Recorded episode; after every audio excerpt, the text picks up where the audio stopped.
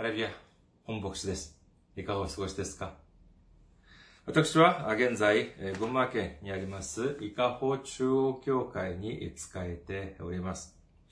教会のホームページを申し上げます。日本語版は japan.ikahochurch.com です。japan, japan.ikahochurch.com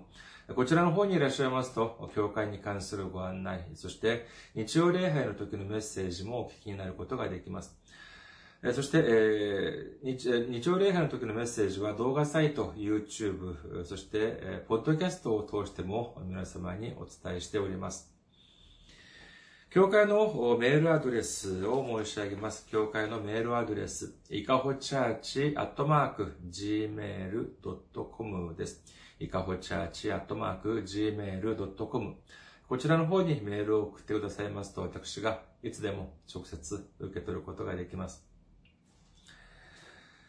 そして、選挙支援としてご奉仕してくださる方々のためにご案内いたします。まずは群馬銀行です。日本にある銀行、群馬銀行。えー、支店番号が190、口座番号が1992256です。群馬銀行支店番号が190、口座番号が1992256となっております。韓国にいらっしゃる方のためにご案内申し上げます。これは韓国にある銀行です。KB 国民銀行。口座番号は079-21-0736-251です。KB 国民銀行079-21-0736-251となっております。私どもの教会はまだ財政的に自立した状態ではありません。皆様のお祈りと選挙支援によって支えられております。皆様のお祈り、そしてご関心、ご奉仕、お待ちしております。先週は選挙支援としてご奉仕してくださった方々がいらっしゃいませんでした。今、日本も、日本や韓国はもとより、世界中が今、新型コロナウイルスのせいでですね、大変な思いをされていると思われます。でもこういう時こそ、主の喜ばれる選挙に力を、ま、共にしてくださることによって、主に、え、喜びを捧げることができるのではないかというふうに思っております。皆様のお祈り、ご支援お待ちしております。今日の御言葉を見てみましょう。今日の御言葉は、マタイの福音書5章7節であります。マタイの福音書5章7節お読みいたします。憐れみ深いものは幸いです。その人たちは憐れみを受けるからです。アメン。ハレルヤ。主を愛する方はアメンと告白しましょう。アメン。今日は皆様と一緒に、主が望まれる人というテーマで恵みを分かち合う5回目の時間でありまして、今日は憐れみ深いものということについて見てみたいと思います。修法には、憐れみ、えー、という、蓮という言葉を、漢字を一つ、まあ、載せておきました。この、まあ、八福の中で、今日は中間点、折り返し地点を回ることになります。5番目の時間で、5回目の時間であります。特に今日を見てみる5回目、そして6回、7回目の御言葉は、私たちと私たちの隣人に関する問題だというふうに言えることができます。今日の御言葉を、ま、いくつかに分けて、え皆さんと共に恵みを分かち合おうというふうに思っておりますけれども、まず、この御言葉の性格、性質から見てみることにいたします。皆さんは今日の御言葉をお聞きになってどのように感じられたでしょうか？もしかして聖書の他の説が思い浮かんだという方はいらっしゃらないでしょうか？もう一度お読みいたします。よく聞いて、そのまあ長さとか内容が、あ、少しこれと似てるんじゃないかというふうなものがあれば思い出してみてください。今日の御言葉もう一度お読みいたします。マタイの福音書5章7節です。憐れみ深いものは幸いです。その人たちは憐れみを受けるからです。いかがですか？私はこの御言葉を聞いてですね、ルカの福音書6章31節が思い浮かびました。ルカの福音書6章31節人からしてもらいたいと望む通りに人にしなさい。どうですか？なんかこう似たような感じはしないで、しない、しないでしょうか私はまあ最初はですね、この二つの御言葉はとても似ているというふうに感じられました。しかしちょっと考えてみるとですね、これは明らかに二つの御言葉は違うというのがあります。どういうふうに違うかというと、この後に申し上げたこのルカの福音書に出てくる御言葉はどうでしょうか人にしてもらいたいと望む通りに人にしなさい。じゃあ、これは例えばですね、私はあ貧しい、貧しいんだけれども、お金持ちの人に、まあ、そのお、おもてなしをしてもらいたいという場合はどうするかというと、じゃあ私がお金持ちの人におもてなしを、盛大なおもてなしをしてもらいたいから、じゃあ私もおもて、お金持ちの人をおもてなししたい。しかし私は、じゃあ、まあお金がない。どうしようか。じゃあ借金でもして、えー、借金をしてでも、その人をもてなす。あ、とそういうことをイエス様はおっしゃっているのでしょうか。いや、それは違います。これは、この御言葉というのは、私が相手を、ま、もてなす。そして、それ、ことができる、そのレベルって言いますか、その、度合いと言いますか、それがお互い似たような感じの時に、まあ、この御言葉は、その、その指しているというふうに言うことができます。一方で、今日の御言葉はどうなのかというと、この哀れみという言葉、これは皆さんどういうふうに感じられるでしょうか哀れみ、まあ、それこそまあ、まあ、漢字は少し違います、まあ、哀れに思う、かわいそうに思う、まあ、こういうことでしょう。で、あの、これは韓国の辞書で調べてみたんですけれども、この哀れみを指す韓国の言葉を辞書で探してみたらですね、私は当然まあ、哀れに思うというふうに出ていると思っていました。しかし、それはですね、ちょっと違いました。実際にどうででどういうふうに出ていたかというと、あ、あ、哀れに思うだけでなく、哀れに思い、えー、面倒を見てあげるというふうに書かれていたのであります。これを見てですね、私はとてもショックでありました。どうしてかというと、本当に世の中の人たち、信仰を持たない人たちの方が逆に私たちよりももっと単語をよく理解しているのではないかというふうに思われたからであります。まあ、じゃあ、では、それ一つ一つ見てみることにいたしましょう。まず、哀れに思う。まあ、かわいそうに思うという意味でありましたけれども、これは先ほど申し上げましたように、ルカの福音書6章31節に出てくるように、その対等な関係ではないというふうに言えます。え、ではどういう関係なのかというと、まあ、簡単に平たく言えば、私が大変な状況にあるのに、他の人をかわいそうに思うというのは、これはなかなかできないのではないかというふうに思います。ある人を見て、哀れに思う、かわいそうに思うという場合は、少なくとも自分はそれよりは少しマシな状況にいる状態だと言えます。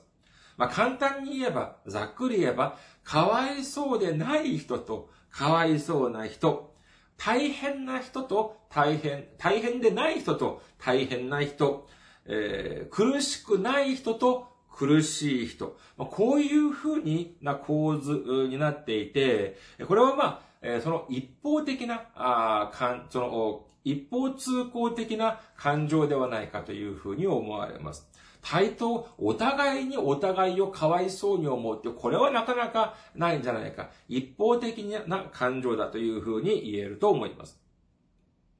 では次に、この哀れみというのはどういう状況で起こるかということについて見てみたいと思います。聖書の中にはとてもちょうどいい部分があります。マタイの福音書16章23節から35節を見てみましょう。マタイの福音書、あごめんなさい、18章です。18章23節から35節マタイの福音書18章23節から35節までの御言葉お読みいたします。ですから、天の御国は王である一人の人の例えに、一人の人に例えることができます。その人は自分の家来たちと生産をしたいと思った。生産が始まると、まず1万タラントの負債のある者が王のところに連れてこられた。彼は返済することができなかったので、その主君は彼に自分自身も妻子も持っているものも全て売って返済するように命じた。それで家来はひれ伏して主君を拝し、もう少し待ってください。そうすれば全てお返しします。と言った。家来の主君はかわいそうに思って彼を許し、負債を免除してやった。ところが、その家来が出ていくと自分に100デナリーの借りがある仲間の一人に出会った。彼はその人を捕まえて首を絞め、借金を返せと言った。彼の仲間はひれ伏して、もう少し待ってください。そうすればお返しします。と嘆願した。しかし彼は承知せず、その人を引いていって、負債を返すまで牢に放り込んだ。彼の仲間たちは彼、ことの成り行きを見て非常に心を痛め、言って一部始終を主君に話した。そこで主君は彼を指つけて言った。悪い家来だ。お前が私に懇願したから、私はお前の負債をすべて免除してやったのだ。私がお前を憐れんでやったように、お前も自分の仲間を憐れんでやるべきではなかったのか。こうして、主君は怒って、負債をすべて返すまで彼を極利たちに引き渡した。あなた方もそれぞれ自分の兄弟を心から許さないなら、私の天の父もあなた方にこのようになさるのです。この御言葉を見るとですね、登場人物は3名です。主な登場人物は3名。まずは王。そして、王、え、2番目は王に、ま、負債をした、借金をした、あ家来 A としましょうか。家来 A。そして、えー、3番目は、その家来 A に借金をした家来 B であります。まあ内容に入る前にですね、えー、まあちょっと参考のために、ここに登場する貨幣の単位を少し整理してみたいと思います。まずはタラントという単位が登場しますが、これは、例えばですね、金1タラントという風にすると、これはどれくらいかというとですね、金の重さで言うと、金1タラントが金34キログラムなんです。とても、そうです。34キロの銀、金ってどれぐらいなのか想像もつきませんけれども、34キログラムの金、これが1タラントなんです。え次に、デナリという単位が出てきますけれども、これは、え1タラントの6000分の1というふうに言えます。ですから、金1タラントが34キロですから、その6000分の1というと、だいたいまあ、5.7グラムというふうに言うことができます。しかしまあ、こういうふうに言っても、まあ、なかなかピンときません。えー、ですから他の、まあ、その説明をいたし、他の方法で説明をいたしますと、えー、この1デナリというのは、当時、労働者の日給だったそうです。1日の給料。それが1デナリだったそうであります。まあ、最近はそうですね、労働者の1日の、その、給料というのが日給というのはどれぐらいなのかわかりませんけど、まあ、5000円というふうにしておきましょう。まあ、計算しやすくですね。5000円、1日5000円というふうにしてみましょ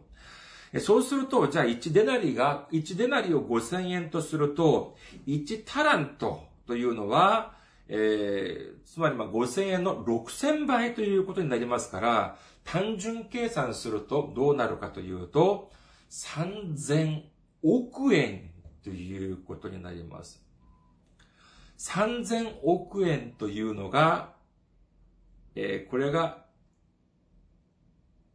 あ、ごめん、3000万円です。ごめんなさい。3000万円です。つまり、1デナリを5000円とすると、その1タラントというのは、3000万円ということになります。するとじゃあ、1万タラントというのはどれくらいかというと、これが1タラントが3000万円ですから、3000万円かける1万ということになります。すると、これがどうなるかというと、3000億円ということになります。ちょっとまあ、桁が大きくなりますけれども。それではですね、日当5000円をもらっている労働者が3000億円を稼ぐにはどれくらいの期間が必要かというと、まあ、1日5000円、1年というと、365日休まず働いて、するとどうなるかというと、182万5000円ということになります。これを、まあ、では3000億円割る182万5000円っていうと、どういう数字が出てくるかというとですね、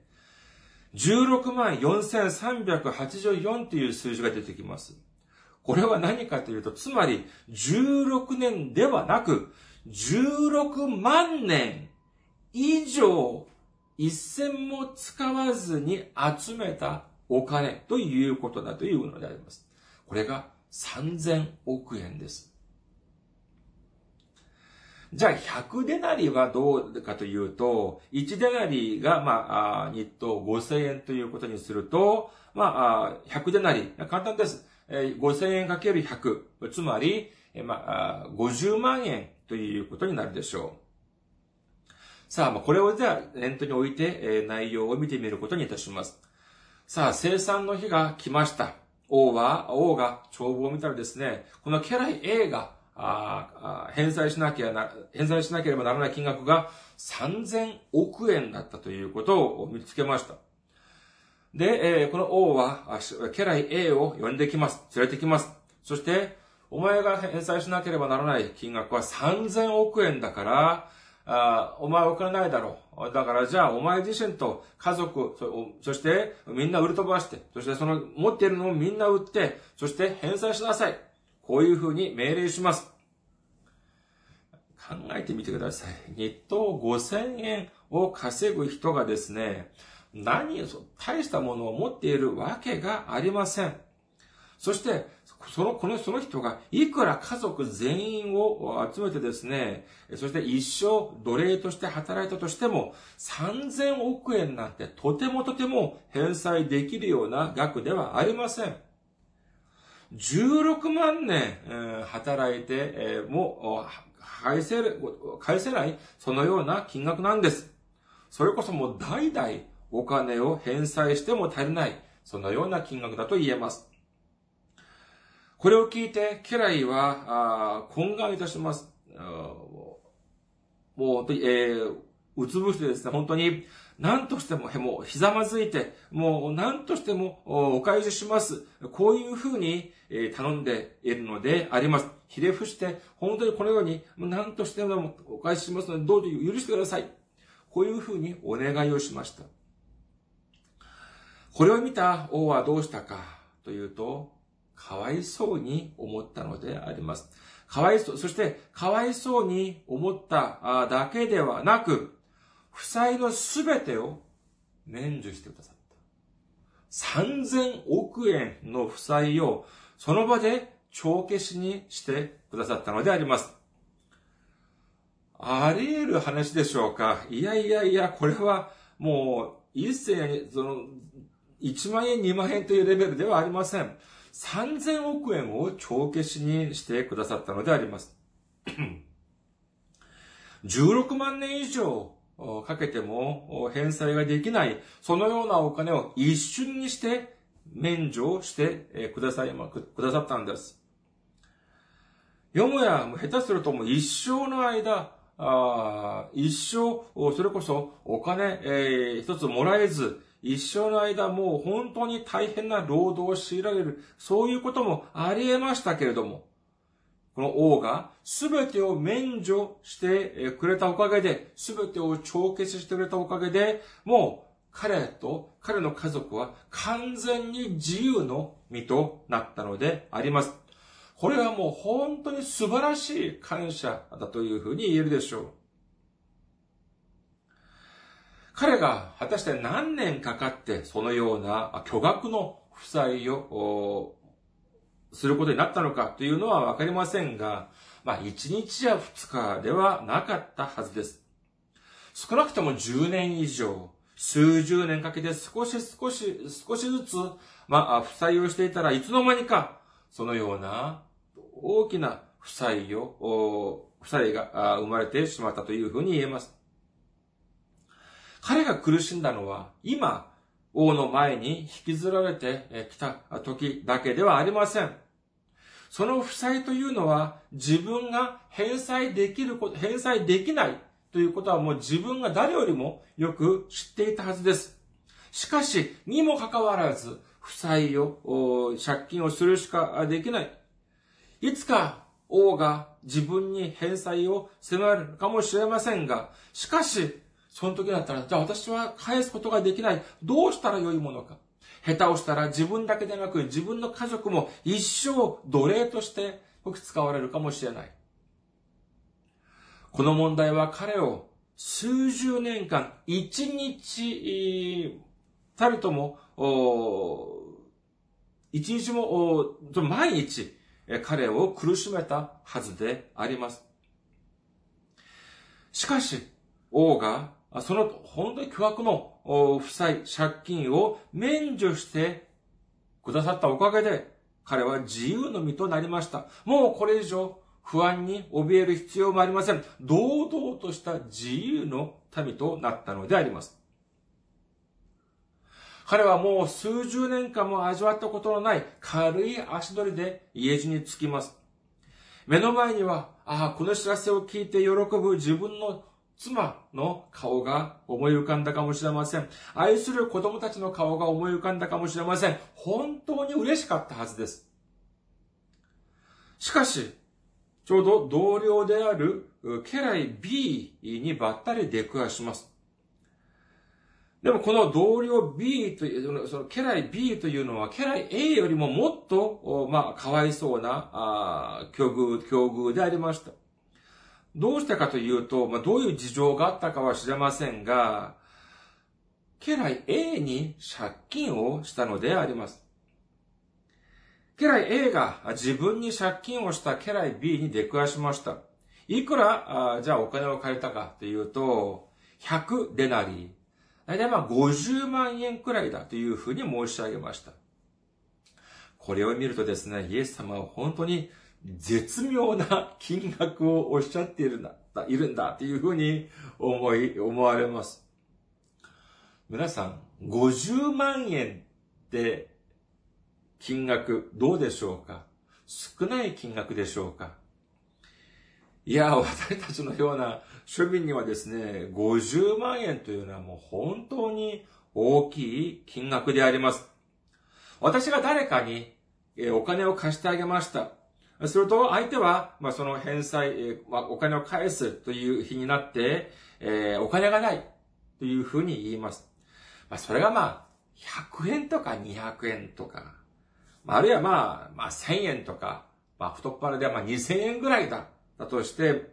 して、で、まあ、返せというふうに、返してくれ、返してくれっていうふうに言ったらですね、まあ、彼が、相手が、まあ、ひれ伏しまではしないけれども、しかし、いや、本当に最近首が回らないんだ。火の車だって言ってですね、本当にもう最近大変なんだというふうに言っても懇願します。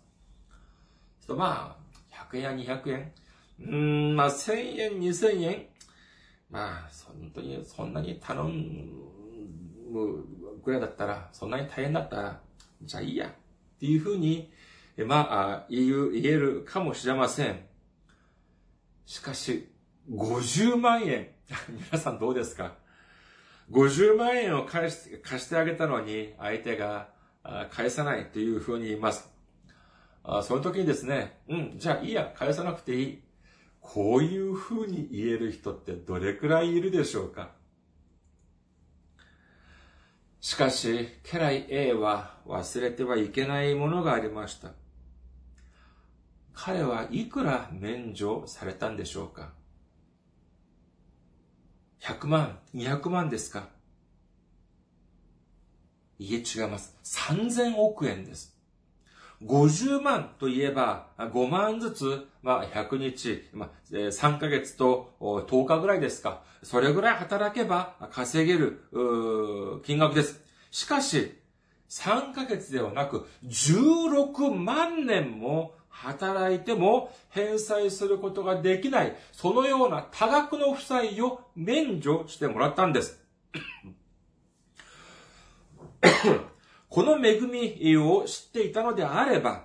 これ、いくらでも50万円くらいは免除してあげることもできたのではないかというふうに思われます。もし、家来 A が考え、思うに、ああ、私が3000億円も免除してもらったのであれば、本当にそれこそ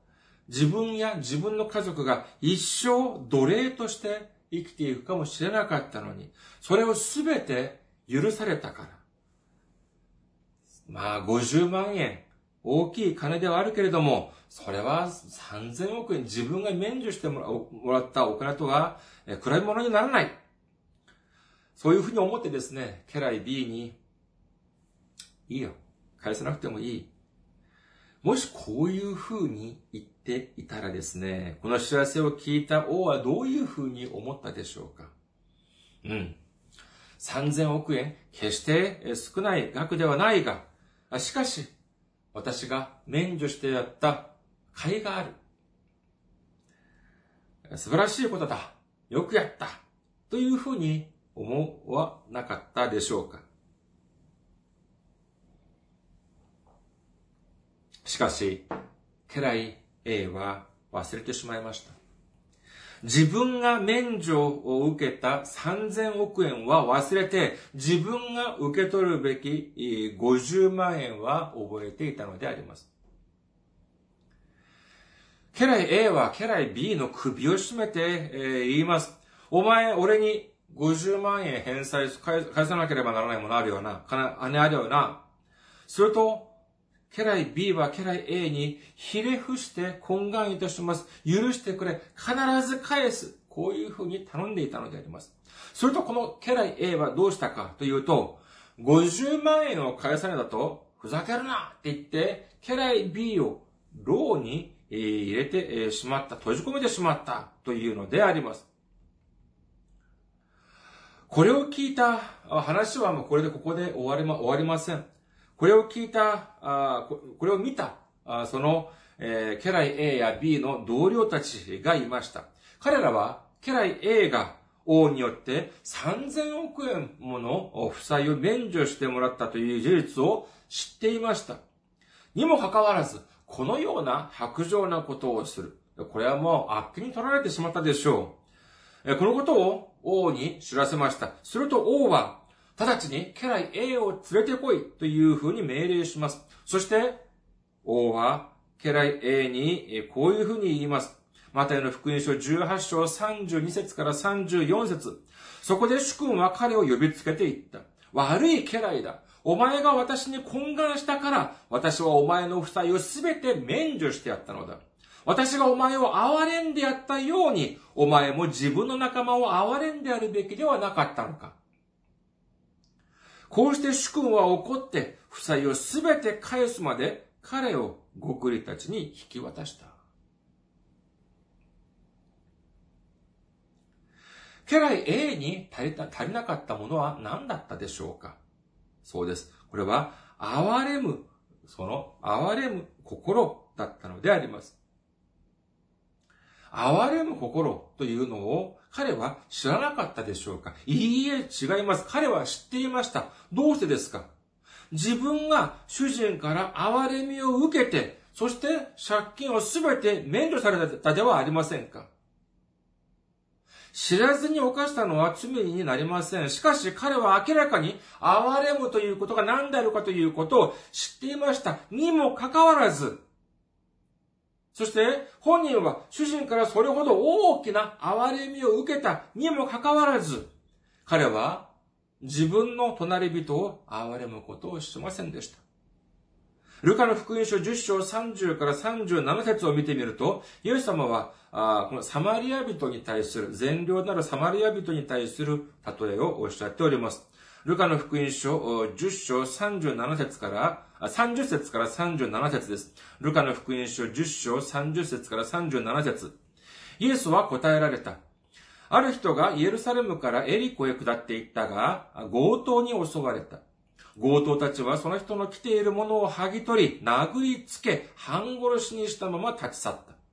たまたま祭司が一人、その道を下ってきたが、彼を見ると反対側を通り過ぎていった。同じようにレビ人もその場所に来て彼を見ると反対側を通り過ぎていった。ところが、旅をしていた一人のサマリア人は、その人の、サマリア人は、その人のところに来ると見てかわいそうに思い、思った。そして近寄って傷にオリーブ油とブドウ酒を注いで包帯をし、自分の家畜に乗せて宿屋に連れて行って解放した。次の日、彼はデナリ2枚を取り出し、宿屋の主人に渡していった。解放してあげてください。もっと費用がかかったら私が帰りに払います。この3人の中で誰が強盗に襲われた人の隣人になったと思いますか彼は言った。その人に憐れみ深い行いをした人です。するとイエスは言われた。あなたも言って同じようにしなさい。この見言葉を見ると見るとですね、ある人が強盗に襲われ、そして、え強盗をですね、その人を剥ぎ取り、殴りつけ、半殺しにしたまま立ち去っていってしまったというふうに書かれています。そして、これを見た、その倒れているこの人を目撃した3人の人たちが登場します。一人は祭司であり、二人はレビ人であり、三番目はサマリア人であったというふうに書かれております。祭司とは、どういう人でしょうか彼は、え民の信仰的なリーダーというふうに言える人でありました。立法についての知識も豊富であり、そして経済的にも豊かでありました。レビ人もやはり同じです。まあ、初代の祭司であるアロンから始まって全ての祭司というのはレビ人でありました。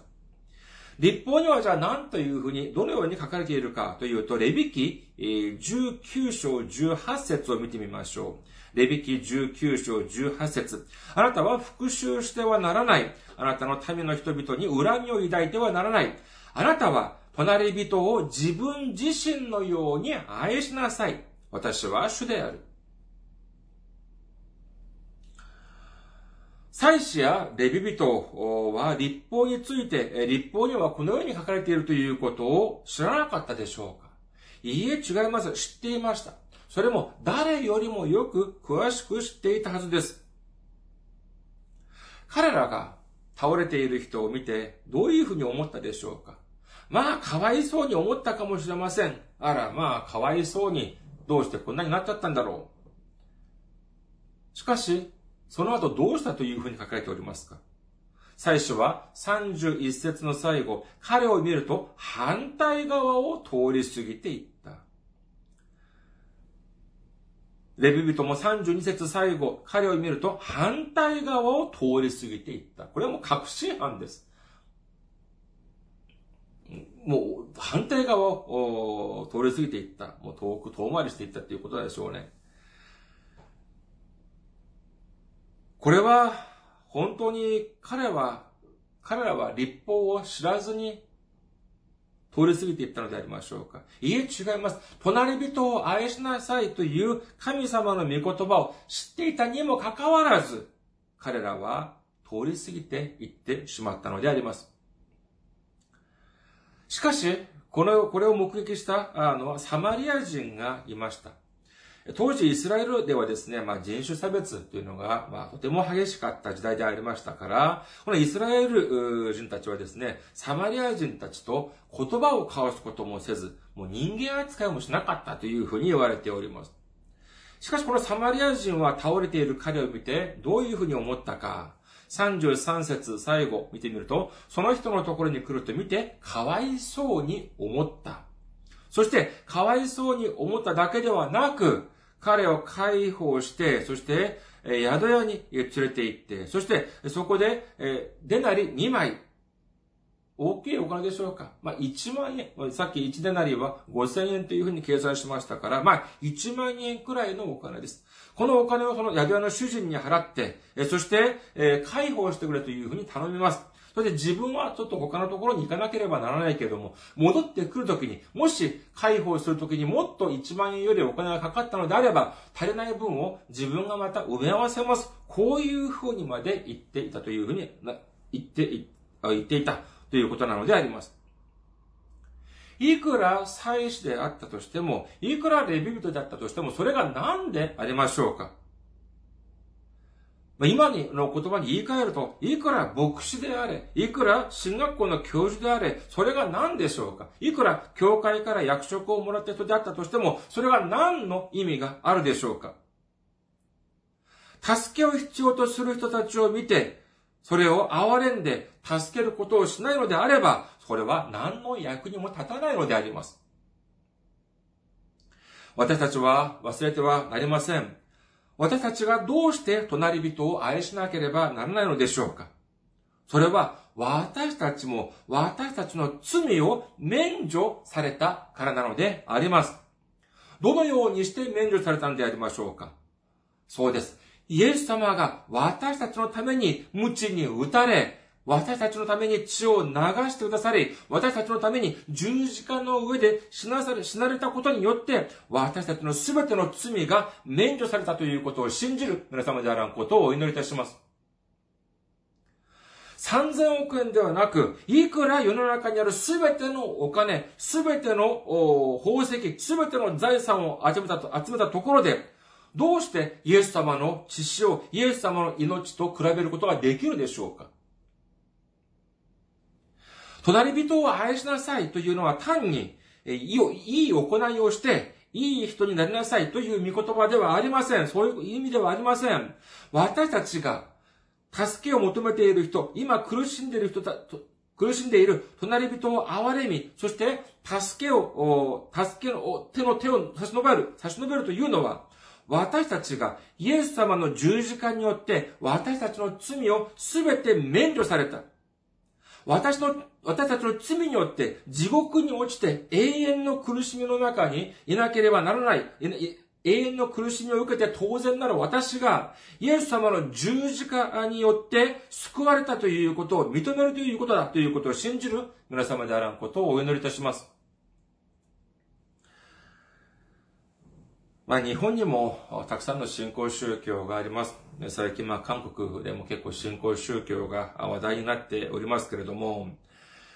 この信仰宗教を見てみるとですね、えー、まあ、こういう、これこれこういうのがまあ信仰宗教だというふうに、まあ、整理する、そういうのも結構見受けられますが、まあ結構素晴らしいその整理の仕方もあります。素晴らしい言葉もたくさんありますけれども、定義もたくさんありますけれども、その中に結構これを抜けている部分があります。それは何かというと、まさしく隣人に対する愛なのであります。新興宗教の集団を見てみるとですね、彼らも社会授業やボランティア活動などをたくさんしています。そして国や団体から賞を受けたりもしているようであります。しかし、それは本当の意味での隣人の愛ではなく、自分たちの所属している宗教団体が社会から認められるために、まあ、言ってみれば、隣人に対、隣人に対する、その神様の御言葉の実践ではなく、自分たちの現実的な利益を得るための手段だというふうに言えるのであります。それだけではありません。この新教宗教団体を見てみるとですね、伝道もとても熱心にしております。一人でやったりする場合もありますけれども、ま何人かがですね、伝道をするというふうに聞きますけれども、本当に必要に、本当に緻密に計画的を、計画を立てて伝道をして、そして自分の所属している集団に、えー、連れて、えー、行って、今引き込みます。そして万が一、そこから抜け出そうとするもの、抜け出そうものなら、手段を選ばず、徹底的に苦しめるというのであります。では、これが、その魂の、そのため、魂のためでしょうか？その人のためを思ってのことでしょうか？いいえ、違います。このような伝道というのは自分が自分の所属している宗教団体から認められるためのことなのであります。隣人に対する愛というのは全くないのであります。それではこのような、えー、ことが、じゃあ信仰宗教団体に限ったことだと思われるでしょうか？いいえ、違います。私が、私が通っている教会がいくら福音的な正当な教会だといえども、私が通っている教会の牧師先生がいくら聖書的なメッセージを伝えるといえども、